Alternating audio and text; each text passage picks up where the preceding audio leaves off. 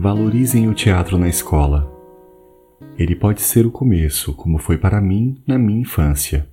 A televisão veio antes de tudo, mas foi o teatro que me fez ver a arte fora de uma tela e me impactou. Isso não pode parar. Precisamos de menos telas e virtualidade por uma infância com mais vida e que possibilite a prática de boas atividades. Se todas as escolas continuarem desvalorizando o teatro, o que será dele? O que teria sido de mim lá atrás sem ele? Eu não teria visto um espetáculo. Eu não teria essa marcante lembrança de infância, que só esperou a oportunidade de ser acionada. A verdade é que a semente foi plantada cedo, ainda que eu não tenha vivenciado na prática.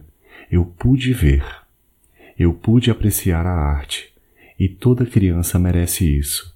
Nem todos seguem o mesmo caminho, nem todos escolherão a arte em suas vidas profissionais, mas a disciplina precisa ser ofertada. O teatro é um direito do homem de ter acesso àquilo que tem de mais humano dentro dele.